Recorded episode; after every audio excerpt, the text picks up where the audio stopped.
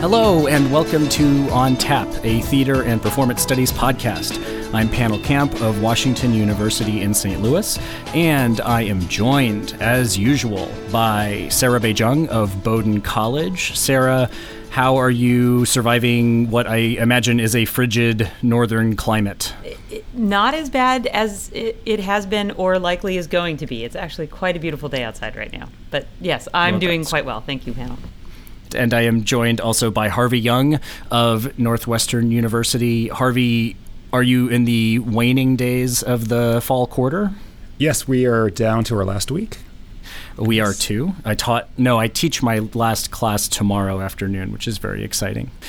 And listeners, we are also very excited to be joined by a special guest for this edition of the podcast, Henry Bial, professor of theater at University of Kansas, director of the School of the Arts there. Recently, I understand, uh, named associate dean of the College of Liberal Arts and Sciences. Hi, Henry. Welcome to On Tap. Hi, it's great to be here. I've been a fan of you guys uh, really since the first episode, so I'm really excited to be joining you. Um, we are very excited to have you guest on this episode in, in, the inaugural fourth chair. So you will be with us through the entire uh, episode, which is super exciting. Many of you will know Henry. Um, he's the author, most recently, of Playing God, the Bible on the Broadway Stage, which came out in 2015 from Michigan and uh, won the 2016 Frick Award from the American Theater and Drama Society. Congrats, Henry. Thank you. And he also is the editor of the Performance Studies Reader put out by Routledge, three editions of that very important text in our field. He is past president of ATHE. Um, I could go on and on. Uh, but we were excited to have Henry in on this episode, partly because of the segments that we wanted to talk about. Today, we're going to talk about theater studies versus performance studies in 2016. We have gone and reviewed um, some important statements on this defining cohabitation, this defining intellectual formation in the field. We looked at Richard Schechner's New Paradigm talk from ATHE, I think in 1990, and, and a few other texts. We looked at Stephen J. Bottoms' article, The Efficacy Effeminacy Braid. At any rate, we wanted to check in on the state of the field. Secondly, we're going to talk about taps in the age of Trump. We have all been processing an extremely disorienting and, uh, speaking personally, upsetting result in American electoral politics. But this has implications for our field, and there have been responses to the election in the near term that we can talk about, and also a sort of uh, broader question about what, what if any, changes to the bearings of our research, our teaching, our service this news brings with it. We looked at Alisa Solomon's article, Arts Criticism in the Times of Trump, which was published um, in July by TDR and was a talk given a year ago during the primary season when Trump was not even the major car- major party nominee, but it's a prescient, almost prophetic article. And then finally, we're going to talk about metrics, statistics, academic, administrative tools for evaluating what we do and the significance of the increasing use of things like Google Scholar and other uh, statistical measurement tools to evaluate academic productivity.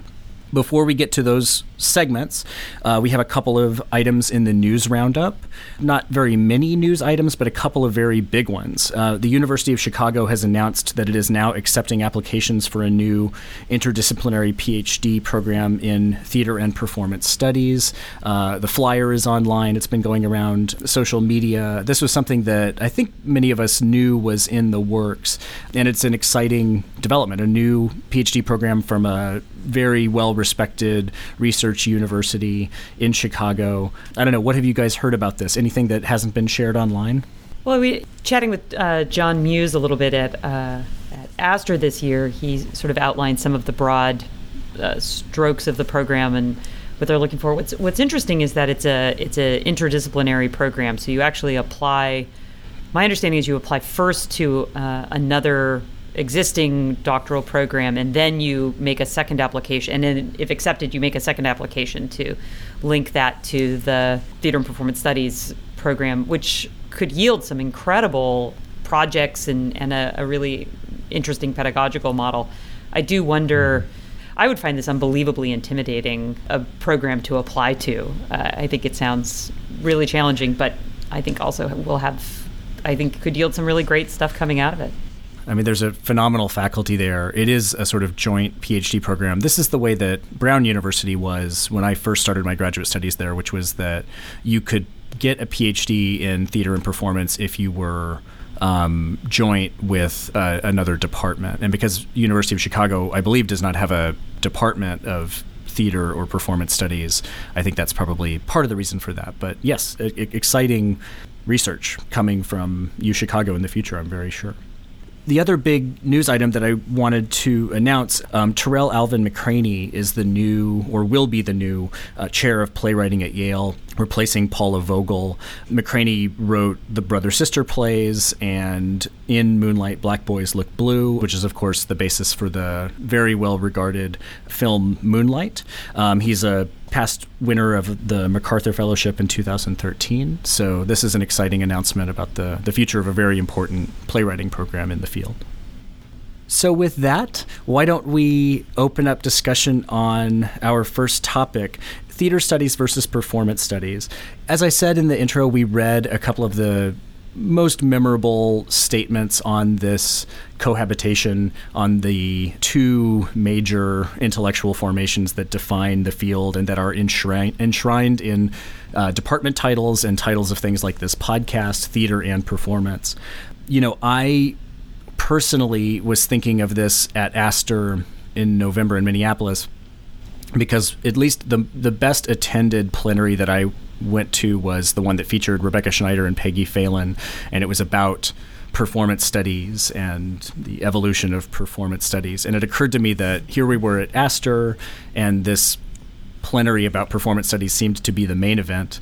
I guess to put a provocative question forward to you, Harvey. In 2016, what's the state of this balance? Has performance studies utterly changed uh, the way that theater studies is carried out in higher education, and has it marginalized theater? No, I don't think it's marginalized theater. My take on this is it basically begins as a, as a reflection on my own graduate career, like as a graduate student, and we were all graduate students generally, generally around the same time. There was an energy and a thrall to performance studies as this potentially new discipline, right? And it was the anti discipline discipline uh, that was going to inspire universities around the world to create their own standalone performance studies departments that were not going to be theater departments, right?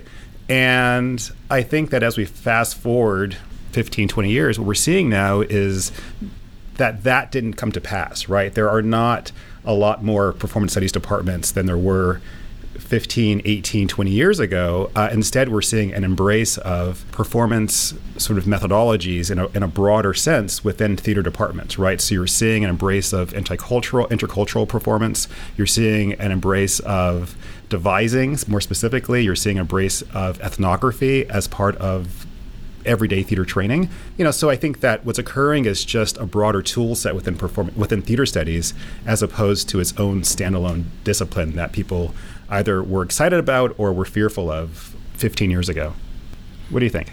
You know, I, th- I have a lot of mixed takes on this, and you know, I'm sort of interested in hearing how you guys respond to the idea that as performance studies methodologies, critical tools, et cetera, have expanded, that the the study of theater, theater history, dramatic literature has been attenuated partly, and I'm not saying that this is what I think, but partly because when you talk to theater historians, scholars who are interested in various pockets of theater history, I think that they there I have heard expression of some sort of like bewilderment at how much at least the major conferences in the field now seem to be featuring work that is detached from theater.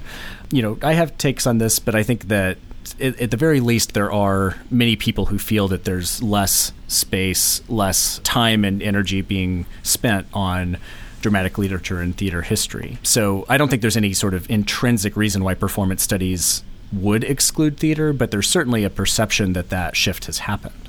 Well, I don't think that this is happening at the curricular level, not by a long shot.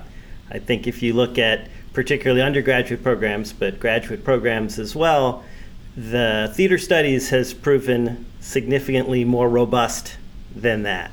And uh, we haven't stopped teaching theater history or dramatic literature, and we certainly haven't stopped producing plays and training actors and some of the other things that Schechner was a little snippy about back in 1993. Mm-hmm. Uh, in part, I think this is because we're seeing a shift in the academy in general away from the humanities and towards more pre professional training. And in part because as pre professional training, the content explosion of the last 10 years or so makes a theater degree, frankly, more valuable as professional training than it has been in a while. Um, there's just a lot more outlets for that kind of creative activity and a lot more ways to make a living as a, a theater artist. I, I, think that's right. What I see is that it's really, um, and I think we're emblematic of this as well, is really the the sort of art of the ampersand, right? Which is this kind of yes and approach to to the field in which different departments are going to follow different paths depending on who their constituencies are and you know what what the sort of student demand is. Um, I think if anything, it's there's a real break between the way that theater and performance studies happen in in actual classrooms and departments versus how they circulate as terminology and kind of moving what I would call like floating objects of study in in academic conferences and and in scholarly publications, right? Where I think there's a much more expansive, broader uh, engagement with lots of different kinds of activities, and that makes sense just because you know every journal is, is has a certain limited number of pages in it. Every conference has a little limited number of sessions. So as you introduce more performance studies or a broader array, you are necessarily going to have fewer of the things that were taking up those those that space before. But I don't know that it, I feel like it's had a radiating, reshaping effect uh, throughout the field in displacing theater studies.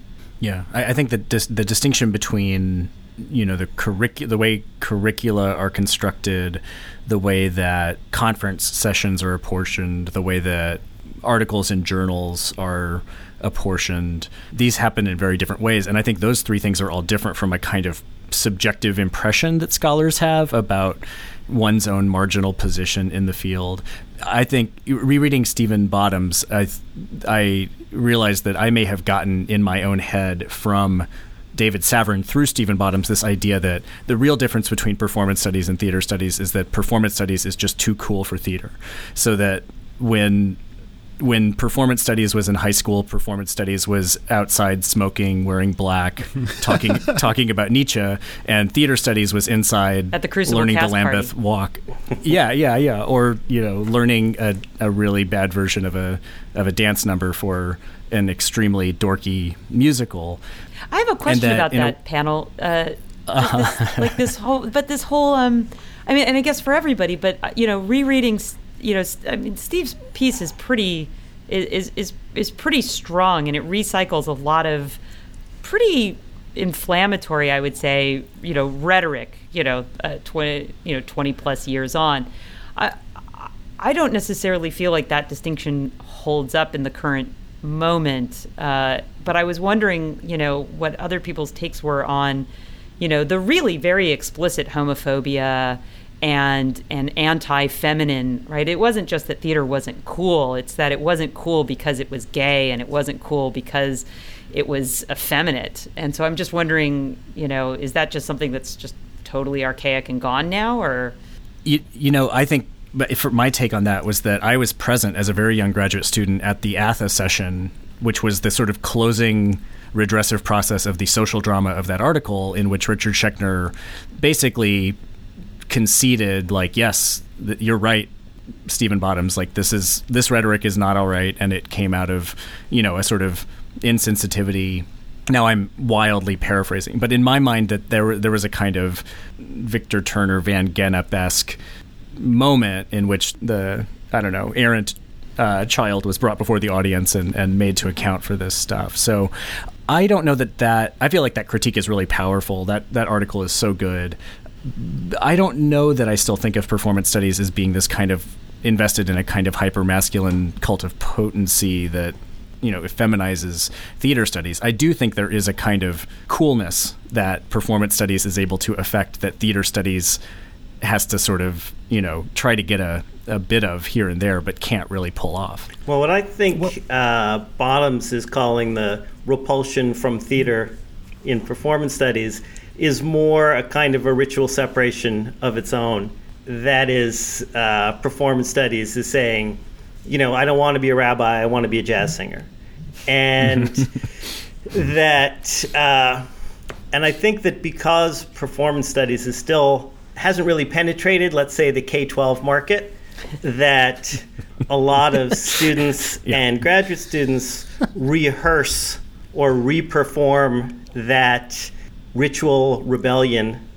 And that's why mm-hmm. there's a kind of a perpetual we're too cool that kind of keeps mm-hmm. recycling uh, with each generation. Yeah. Or they don't, in which case, you know, you you have a perpet, you know, performance studies as a perpetual subculture, right? In in you know reaction formation to to to, to dominant theater culture, and I and I think that's exactly right. Right? No guidance counselor is is looking at colleges for high school students saying so so performance studies like here are the programs where you really want to you know focus right and, and, i think you know as as as both sarah and henry were saying you know there is a way in which there's not a core constituency uh, for performance studies at a younger age right so it demands that those who work in the area of performance studies, and I, I would include myself and, and, many others, you know, really have to sort of talk about its cool factor, right? You, you have to sort of really go out there and you know loudly proclaim like this subject matter, this discipline, this conversation, this set of conversations are going to change the way you think about the world will have the potential to impact politics and do all these things because you really have to uh, kind of beat the drum loudly, you know, to bring people to your discipline in a way that theater doesn't have to do. Harvey makes an excellent point, which is that the efficacy versus aesthetics argument is still very much circulating in this conversation, even if we've sort of taken the gender politics out of it. We still often do come back to efficacy versus entertainment, or do we still care about aesthetics, or do we only care about the cultural labor that performance does? Yeah, and I would really wonder I mean, if we if we could completely separate the the gender politics. And I say this not so much for myself, but in reference to a, a piece that came out in the Guardian either yesterday or today, um, the talking about the REF and the TEF. Uh, right, so the research excellence framework and the teaching excellence framework for uh, British universities, and the the critique there, and forgive me, I don't have the title off, off the top of my head, but the the the one line that I thought was really significant is it is it, it towards the end of that article there's um, throughout it's a critique of the emphasis on performance metrics and the measuring of, of scholarly worth according to these standardized uh, evaluation structures. But it is layered with critiques of theatrical performance and it continually holds up these evaluative measures as being equivalent to fantasy illusion i think there's a picture uh, from an RSC production of The Tempest is like the photo that goes with the article. And towards the end of it, at the in one of the final paragraphs, there's a reference to, you know, basically like like d- dismissing the quote unquote, you know, uh, and this, this, is actually a direct quote, the macho cult of performance. And, and so I was really struck with the that the sort of durability of that argument, even in a in a, in a slightly different context. Well, I think performance studies has uh, one of the points that Bottoms makes is that you could read Schechner's antipathy towards theater as part of this very long current of anti-theatrical thinking and discourse and that's i think that's probably a pretty compelling way to interpret this split you know there was something that henry said about the way that the you know primary education is has not been retooled according to performance studies, and so that part of what's going on in graduate schools is is students sort of uh, having their minds blown by the broad spectrum concept and then rebelling against theater. But it's also you know when you read Schechner there's this sense that we're going to get rid of all the BFA programs, we're going to get rid of all the theater majors, they're all going to be performance majors.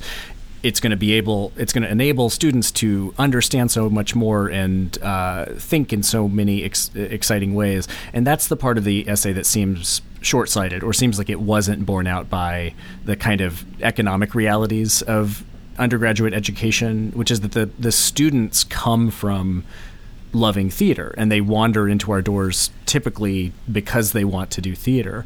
I don't know that that means that theater remains the kind of dominant part of the field. I think that the theory that performance studies embraces the the cool factor what have you perhaps even the kind of you know a kind of residual heteronormative macho-ness there's something about it that to me steam, still seems I mean that that panel with Rebecca Schneider and Peggy Phelan um, and Daniel Sack um, it, in, a, in a way, it sort of underscored how much more people were interested in seeing performance theorists talk about what they're doing than uh, you know different segments of the of the conference.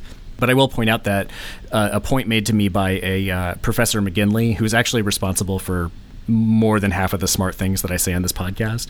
A point that she made to me in talking about that afterwards was that the appeal of performance studies is partly about the capaciousness of theory, which is to say that there's just there are just segments of our field that aren't going to be able to get anything out of a, a panel on 19th century American theater um, or other subsegments of the way that theater gets sliced up, but that performance theory that is something that we can all digest and think about in terms of our own objects, and so it, it's not necessarily a kind of cultural difference or a, um, a, a, sort of need to decide whether or not you're on the theory side or on the performance study side, so much as it is that theory is something that we can all use. I, I would agree. Something that I talk about in the conclusion to the theater historiography collection that both uh, Harvey and Sarah have chapters in. It's a great book. Is that uh, that performance studies is primarily a, a method-driven organization, uh, and theater studies is more of an object driven discipline. So they're not really mutually exclusive. I see it as instead of subsuming one another, they're in a kind of state of mutual encompassment, right? If you start from a position of looking at the discipline of theater studies, I would say that while performance studies hasn't displaced it, it's come to occupy its a spot as a recognized subfield that you kind of need to have to have a complete picture of theater studies. So it's like theater history or dramaturgy or dramatic criticism or performance studies. And if you're starting from the position of performance studies, which we also do, nobody's saying there's not a place for theater on the broad spectrum, but just that there's all this other stuff on the spectrum. In terms of that perception that I mentioned earlier of theater becoming more and more marginal, I, I looked at um, Theater Journal's list of dissertations in progress from this summer, and I was surprised to find that not just the majority, but I'd say a large majority of the dissertation projects, at least judging by their name, seemed to have to do with theater. I actually expected it not that not to be the case. It was also an interesting fact that in that panel with Rebecca Schneider and Peggy Phelan, it ended up in a debate about a close reading of a line from Beckett's Endgame. So there's a kind of like, you know, cultural taproot of dramatic literature and theater nerddom that is still operative even at that level of performance theory. I wonder just just this conversation is making me think about another way of considering the rise of performance studies, and I'm not sure if there's a basis to this at all. So who knows? Uh, but I, I wonder if if part of the rise might emerge from an anxiety about the status um, or the centeredness of sort of theater PhDs within theater departments, right? So it, another way of putting it is the backlash against the MFA, right? So what happens when theater programs become more, or, or English programs become more centered around uh, practice, right? Yeah, and, and your faculty, in, your faculty numbers increase with the number of MFAs in acting and directing and playwrights, and there's a thrall of coolness attached to the work that they do and how it impacts the world, you know, and then that begins to create a sort of a smaller slice of the pie, you know, for the for the PhD who used to be the person who taught acting and criticism uh, as well as directing, you know, under an older model of the academy. And so, is there a way in which performance studies then allows for what uh, Schechner argues for in New Paradigms, this kind of broadly humanistic interdisciplinary approach that allows that single person to be the originator of multiple sites of engagement?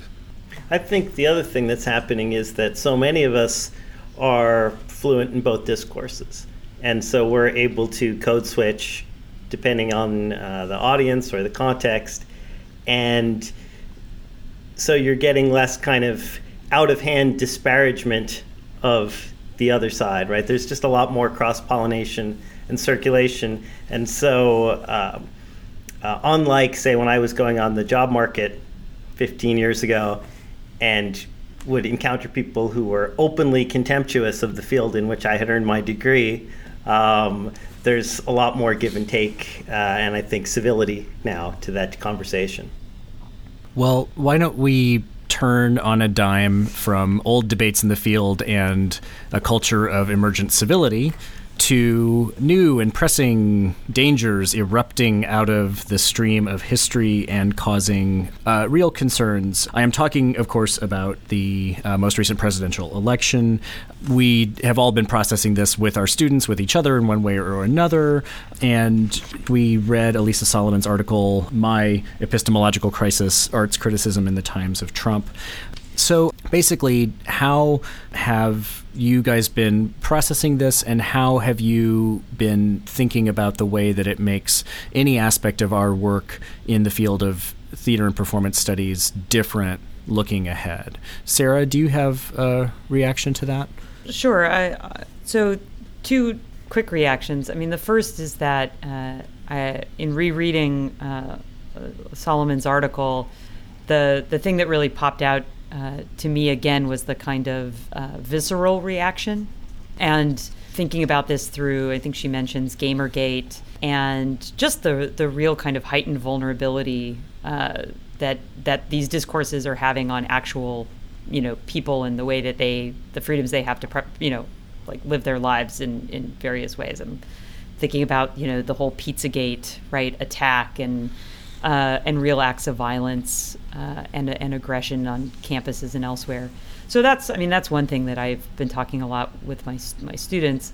Um, the other thing that I found really challenging in this in this conversation is is that is trying to keep a kind of open engagement and sensitivity and thoughtfulness for a variety of political positions without without falling into what seems to be a kind of dominant narrative that's emerging of oh we we need to listen to right the white midwestern voter and oh the the trials and tribulations of white men that have been you know ignored. And you know I, I just find myself really struggling to to balance all of that. And so I've found that you know in conversations with my students I'm constantly just like quoting and citing at them you know and I, I find that you know my language has become really inadequate. So I'm just constantly recommending books and finding essays and and sort of throwing those at, at my students as a way of building up a kind of historical rhetorical fortress in which we can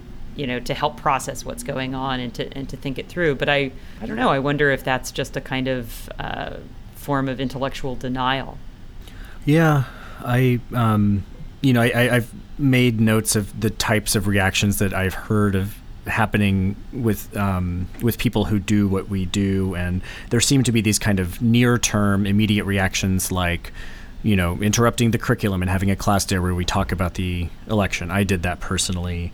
Um, at University of Washington, they put a sign up on the, I think the School of Theater office door announcing um, the department as a place of total inclusion. And we at uh, WashU have have taken that idea and we have our own sign up. Um, there are I've also heard you know from faculty planning our season next year, you know, wanting to sort of think about the plays that are going to capture this moment of you know I don't know how one behaves in a moment of cultural revanchism and threats to democratic and, and welfare institutions those are all immediate reactions, but I wonder about the sort of longer term horizons of our teaching and our research. Have you guys changed the way you're thinking about what you're writing or what you want to teach in the next few years.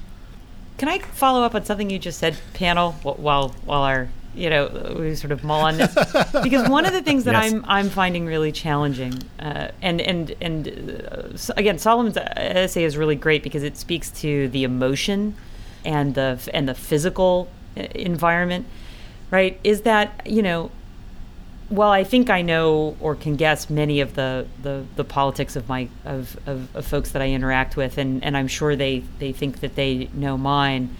You know, I am also aware that there are non monstrous people who, for whatever reasons, uh, did vote for for Trump, and so I'm I'm you know as I think about it, particularly because I teach all undergraduates, right, and so the the the fact of the matter is that you know, some of them that I interact with, right, voted for Trump, and, and for any number of reasons that I might be able to guess or might not be able to guess. And and I, I really wonder, like, I mean, you know, this kind of inclusion, like like there's such a it's such a uh, polarizing dichotomous balance sheet, right? So, you know, to say something generous on one side is often seen as invalidating an exper- a, a real felt experience on the other, and so I, I would be curious to know, like, like in, in very specific ways, like, you know, I mean, yes, I'm sure that Brecht is going to, you know, pop up in lots of different places in lots of different ways. As you know, I, I found myself citing rhinoceros many, many times over the past, you know, couple of weeks. But, you know, are there other ways that are, you know, ways to negotiate this? Yep. I mean, my sense of this, you know, as I guess we collectively try to process the election and and its potential impact on what we do is to try to f- imagine sort of what is the specific result or consequence or effect on on theater at large, right? And and that's the thing that I have a hard time diagnosing, right? It, it, it's difficult for me to look through uh, sure Trump's campaign rhetoric, right, or even his own sort of personal history, uh, to find anything that's con- anything that convinces me that he's sort of anti-arts, right? Um, so I mean, obviously, we can look toward various moments of of a Republican House and then arts funding with the arts funding being cut for the NEA, you know, to sort of have concerns, but sort of to look specifically at Trump, you know, that's something that I don't sort of see evidence of. But then what happens is you can look at his rhetoric and say, well, what does it mean to have this person who is now the president elect, uh, who uh, you know, can uh, say these things about um, women, who, who, who, can surround himself with people who are uh, hostile to uh, LGBT rights, uh, and then to think about our discipline uh, and our field of theater and realize how, you know, at, at most universities, uh, theater communities are majority female, right? You know, to think about uh, the entertainment industry and theater specifically as being a place that has been. Um, you know, sort of led and inclusive of diversity uh, of all sorts. And I think that that's where we have to sort of wrestle with that. I mean, there's a way in which the arts themselves may not be under threat, you know, but the artists, you know, are. Uh, and that's where we need to, I think, find the language to uh, respond in an effective manner. I've been thinking somewhat about, you know, the the theorization of Trump, certainly. Uh, this notion that um, you know arguably he's uh, a performance president, but honestly that doesn't interest me all that much. I, I think uh, as panelists you said it feels a little a little bit like theorizing as a means of denial. Mostly, what I've been focusing on is, you know, I'm an administrator at a state university in a red state. Uh, so I am, for lack of a better word, a straight white male authority figure for most of the people in my sphere, and and I'm their interface with the state. And so I've been spending a lot of time thinking about what can I say or do to kind of stand between the state and my people, and to make sure that they know that. Uh, we continue to be a safe, inclusive space that they can continue to do the art that they want to do, do the scholarship that they want to do, do the activism that they want to do, uh, without worrying that the university is going to come down on them or fail to protect them the way we always have. Yeah. Um, Harvey, you know, you do mention that there's not sort of direct evidence to suggest that Trump will be anti arts, but his the cabinet picks have been so far indicative of a desire to reward people who've been loyal to him. Uh, many of the people who were loyal to him were arch conservatives. I personally think, I, I, mean, part of what is difficult about this is I think we don't know what's coming. One of the patterns to the reactions has been that I think people are critiquing each other on the left and in liberal spheres for, you know, one type of rhetoric or the lack of another type of political rhetoric as though we were the ones engineering the messages for the election. But I do think that you know there, there is this kind of epistemological crisis of, with many dimensions like what Alisa Solomon talks about there is a, a sense that the enlightenment tradition its uh, elevation of fact and rational discourse is under attack but also that we didn't know that this was possible we were dumbfounded and we and on a further level, we don't know what's coming. So this is all a long-winded way of saying that it wouldn't surprise me if arts funding, funding for academic research at the federal level became a site of contestation and political showmanship that in spite of the fact that the president elect might not have any reason to want to defund the NEA or the NEH that there could be an emerging politics that backs that up. And then, you know, what Henry has talked about in terms of wanting to stand up and sort of protect both our students you know physically and emotionally and intellectually um, but also to pr- protect the values of of the um, liberal arts university i think these are vital things that we have to figure out how we're going to do and i think being willing to restate and recommit ourselves to open inquiry, open freedom of expression, um, but also social praxis and and protest things that many of us sh- espouse and and value, but are likely to come under attack in this next period of history. I think that's important as well. At the same time, I will say, you know, uh, and I feel a bit like this, this is like my, my new favorite joke, which is, you know, other than that, Mrs. Lincoln, how was the play? Um, I was like, you know, uh, putting all that aside, um, you know, this is kind of a, a fun moment, if I can call it that, in terms of reasserting or perhaps, perhaps newly asserting the significance of exactly what we were talking about in the first segment, which is the necessity to draw on both theater and performance studies methodologies as a way of understanding what's happening our kind of current contemporary moment. I mean, if if if Trump is a performance presidency and if we are in a moment that is, you know, so-called post fact and and post, you know, uh, rational enlightenment and where you know clearly right i mean like the language of, of political theater i think has has never been so often and, and appropriately invoked. You know what are the what is the response to that? You know like how do you make an argument when facts are off the table so it, it, seems to me like okay well actually that's a moment where where performance becomes and performance analysis and, and critical analysis becomes like really the the one cultural currency we now all share which is that we're all deeply and and I think this is also tied in with with you know the significance of social media in this moment, both for its ability to you know algorithmically curate a very selective uh, source of information to you as if it is everything but but is not um, at the same moment that we are all carefully cultivating and projecting and performing uh, you know dynamic social identities in multiple spaces simultaneously. You know, all of this seems to be like if, if performance is not the lingua franca of our current moment and the and the the best way to understand what's happening socially, politically, and culturally, I you know, I don't know what is, and I don't know who's better suited to negotiate this and talk it through with people than us. Yeah, I, I think I'll confess that that part of Alisa Solomon's essay and that sort of thought, which is that you know, we are the ones who have the conceptual tools and the language to dissect performance, and so we can be a unique source of resistance. I'm not sure I'm compelled by that because I think that performance scholarship on political communication and political performance was robust before the election. You know, good books being written on Reagan, articles in American theater on campaigning. It's not that I would say that we need to abandon that. I think it's wonderful and that we should pursue those topics with the same energy that we would before because they're important and interesting.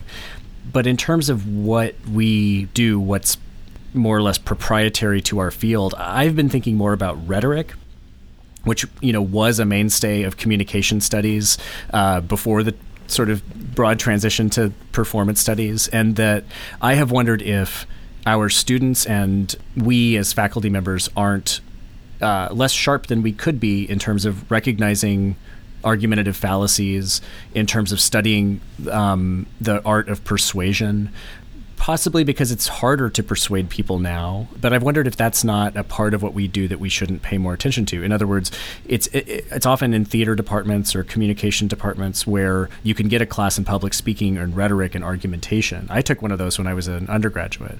Um, I've wondered about putting one of those on the books um, here at WashU. Well, I think that another part of this is a recognition that this notion of activist performance, of performance and, and using our theatrical skills to change the culture, I think sometimes we've defaulted to this assumption that it would always change the culture in a progressive way. And I think we've had a spectacular vindication of the fact that that method is ideologically neutral uh, and that uh, those same tools can be used to move the culture in another direction.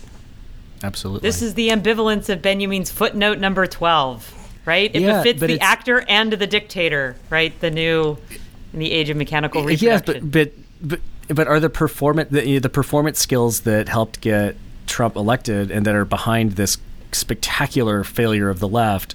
I don't know that those were were those being tr- taught at Wharton, or you know, is it was it on the job practice of reality television that honed those communication skills? See, but this is also know. where I think like the rhetoric is is like yes, it's it's true that that's significant and and uh, and we've had that for a while, but it's it's rhetoric in 140 characters, you know. And I really, I mean, I think if you really want to make an intervention, and you really want to like take up social political performance praxis, it it has to be in a mediated environment right? This is not a this is not about face-to-face discourse and it's not about like live you know uh, uh, per- performance spaces in the way that we've practiced them previously which is not to dismiss the efficacy. I mean it, it, you know I, I mean, right now, I, I t- this, whatever solace I take in the political world, I take from like the true heroes at Standing Rock, uh, and and the P- and the water protectors and and the American veterans who have joined you know with with the tri- the tribes there. I mean that's just I mean that like brings me to tears to think about it too too deeply, you know. And so it's not to say that like bodies in space can't be incredibly powerful, but I do think that that when you're talking about these kinds of global shifts and and what you know what Henry points to is this, you know, these ideologically neutral and malleable mechanisms. I do very sincerely root those in Benjamin because it is about the, the, the means of mechanical reproduction. It is about technological mediation that makes them uh, uh, effective on a mass scale. It, it's also it's it's the combination of the two, right? So it's you know it is mediated messaging, right, uh, and mediatized messaging, but it's also a skillful use of the live rally, right? You know, which creates this sort of alternate utopian performance. There, there's something about 10,000, 15,000 people in an auditorium chanting "Make America Great Again," "Lock Her Up," and other things that becomes this sort of revelatory experience uh, that uh, excites passion, that um, motivates them, m- motivates a person to vote. And I think that that's the shocking part of it, right? That you know, sort of using this sort of live performance scenario could create an energized community, you know, that's bonded and connected uh, with a politics that um, could ultimately be damaging to a democracy, right? You know, and I think that's the thing that we couldn't fully anticipate, right? Which is kind of what Henry was saying. You know, and then there's also the power of celebrity, right? You have to think about, um, you know, what is that it factor uh, when it enters into politics uh, from a person who doesn't have any political experience. So it's all those things that are rooted in performance uh, that we're trying to wrestle with. Well, I think these are going to be um, among the issues that we're going to be working on and thinking about and talking about for the next few years at least. Finally, today we wanted to talk about uh, what we're calling academimetrics. This, briefly, is a topic that arose on a winding path. Uh, few episodes ago in drafts, we talked about the idea of fantasy academic department, and we toyed with the idea of actually doing a segment where we drafted our own fantasy academic departments. And this was one, this became one of several terrible ideas I had that my co hosts wisely talked me out of, but it got us onto the topic of real life fantasy and academic department, which is to say, the way that university administrators are using statistics in a way not unlike fantasy sports to assign value to individual players in the academic game. Now, of course, this is something that uh, works out differently in theater and performance studies because our field has some wrinkles to it. We consider uh, artistic practice and production to be part of the central activity that we do, and it encompasses reach, uh, research and teaching and service, but it is hard to get on a stat line. Henry, what have you been seeing in the way that universities are tracking academic productivity, um, and how do you see that from a theater and performance studies point of view? Well, what we're seeing is more and more universities are tracking statistics on faculty productivity, particularly research universities. And there are a variety of ways to do this. Google Scholar is publicly available. Um, there are other citation indexes which are publicly available. There are also proprietary companies that put together this data and basically sell it to administrators. The largest one of these is called Academic Analytics, and it grew out of the National Research Council's uh, survey of doctoral programs from about 10 years ago, um, and then was taken into a private nonprofit form and is supported basically by subscriptions from provosts like mine. And I should begin by saying I don't think metrics are all bad. Uh, I think that when you're trying to to make decisions about uh, far flung things in the university, it can be in some ways helpful because it actually allows these these large uh, data aggregators allow us to do things like make discipline specific comparisons that we couldn't make before. So instead of comparing my theater department to my English department to say who's publishing more, I can compare my theater department to other theater departments around the country who are all part of this service. And that's a, more of an apples to apples comparison. Um, and for small units in fields where rankings don't really happen, this also can give us evidence for advocacy. I can tell you that I was able to get uh, funding for a faculty hire in one of the units with which I work, in part by convincing the provost that if we brought in this particular senior person, it would immediately move the program from somewhere around 15th to somewhere around 6th nationally. And you know, then the guy's like, oh, I can get a top 10, another top 10 program for my collection by simply committing one faculty salary. I'm going to do that every time. So I think it can be used for good. I think the danger is that the statistics that are out there are, at this point, are deeply flawed. And it would be like, to use your fantasy sports analogy, uh, it'd be like trying to run a fantasy football league where the only statistics you were tracking were safeties and field goals. Um, uh, right. It would tell you something, but it wouldn't yeah. give you a complete picture of what's really going on. Um, yeah. And in theater, that's especially problematic because the at this moment nobody is doing a decent job of tracking performance tracking theatrical performance metrics, right? There's a lot of tracking of books, of articles, and those things work okay as long as that's your comparison point. That is to say, it, it's kind of intuitive. There's no version of this in which Marvin Carlson isn't a first round draft pick. I thought we weren't going to do this. I thought we weren't going right. to do a fantasy. What I'm saying department. is that that every that that almost all the indexes and things that you look at tend to come up with by and large the same group of, of people in the first tier, second tier, and so on. And by and large, these it tracks with probably what you would think just walking around ASTR. It seems to me that a, a, big part of this is that it's actually to the advantage of small departments and quirky departments like theater and performance departments because rather than having to continually air out the same arguments about why we're part of the public face of the university because we produce a season and there are untold number of contact hours with students because we produce a season. In other words, in, in, a, in instead of having to continually explain why we're different and we do things that are hard to measure, you can compare our departments to other departments that have the same, a comparable mission. Yes, the tricky part and where you have to really educate your administrators is that in theater and performance studies, the statistics, how well the statistics rate your department or an individual, are driven largely by the mix of how much publication versus how much other types of creative activity the faculty are doing. So the sort of department level statistics tend to skew in favor of those programs like performance studies at NYU, which has no production operation and barely has an undergraduate program. Uh, that's it's fairly new their undergraduate program. So for a long time it was graduate only.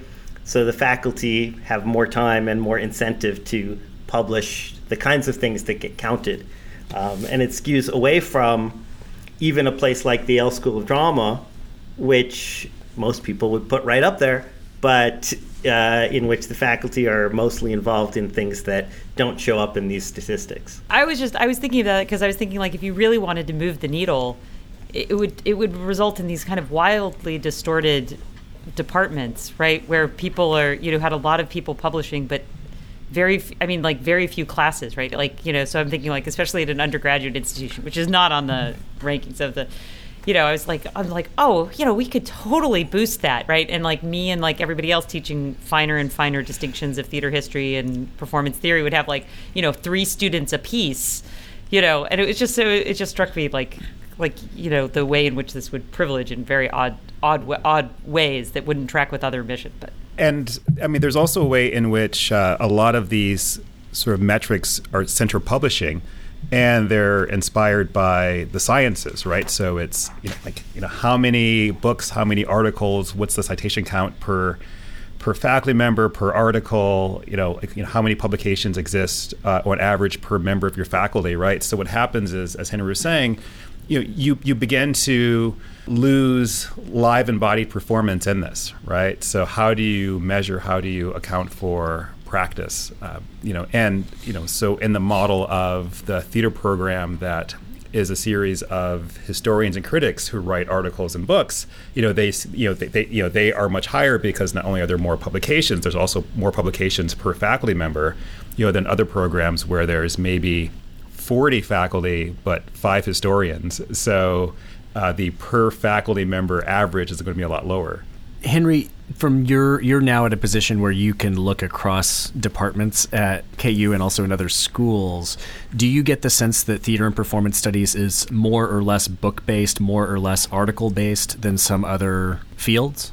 I would say that if you look at the weighting schemes that academic analytics, for example, applies, but their default weighting schemes, which are actually based on the NRC, which is actually based on surveying people in the field, that your kind of individual faculty productivity score is based about 50% on book publication, about 25% on article publication, and about uh, 25% on grants and awards. And that's I don't know if that's good or bad, but I would say that we are.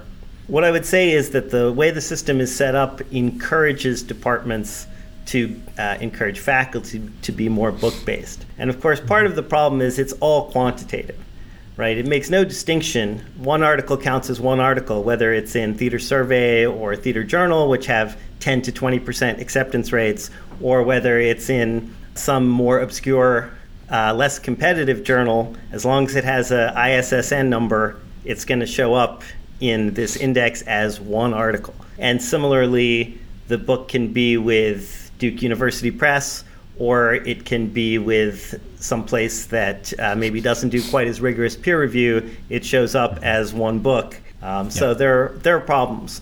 Yeah, this is literally the problem with fantasy academic department. That that if you were trying to come up with some scoring scheme, you have to reduce things to stats, and it's not as though it's a problem that's uniquely restricted to the fact that we many of us in the field do extra labor in producing a season or in teaching a class that just isn't counted either easily as research or teaching or service, but that the the weird sort of perverse incentives to publish a high number of less labor intensive articles in a bunch of journals that are easier to get placed in. I mean, no one would argue that that's what you want your faculty to do, and and we all know cases of really excellent faculty who have one field changing book and everyone knows that book and it's amazing but on that statistic you know through academic analytics that person's contribution to a field is going to look rather paltry compared to that reality and we know. could get at it with citation counts and in the sciences they use citation counts to get at that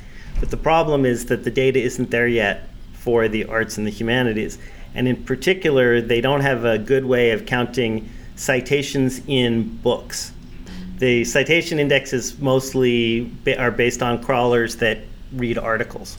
And so in a book driven field, the citation counts are, you know, pretty much useless because they miss so much of, of what people are doing.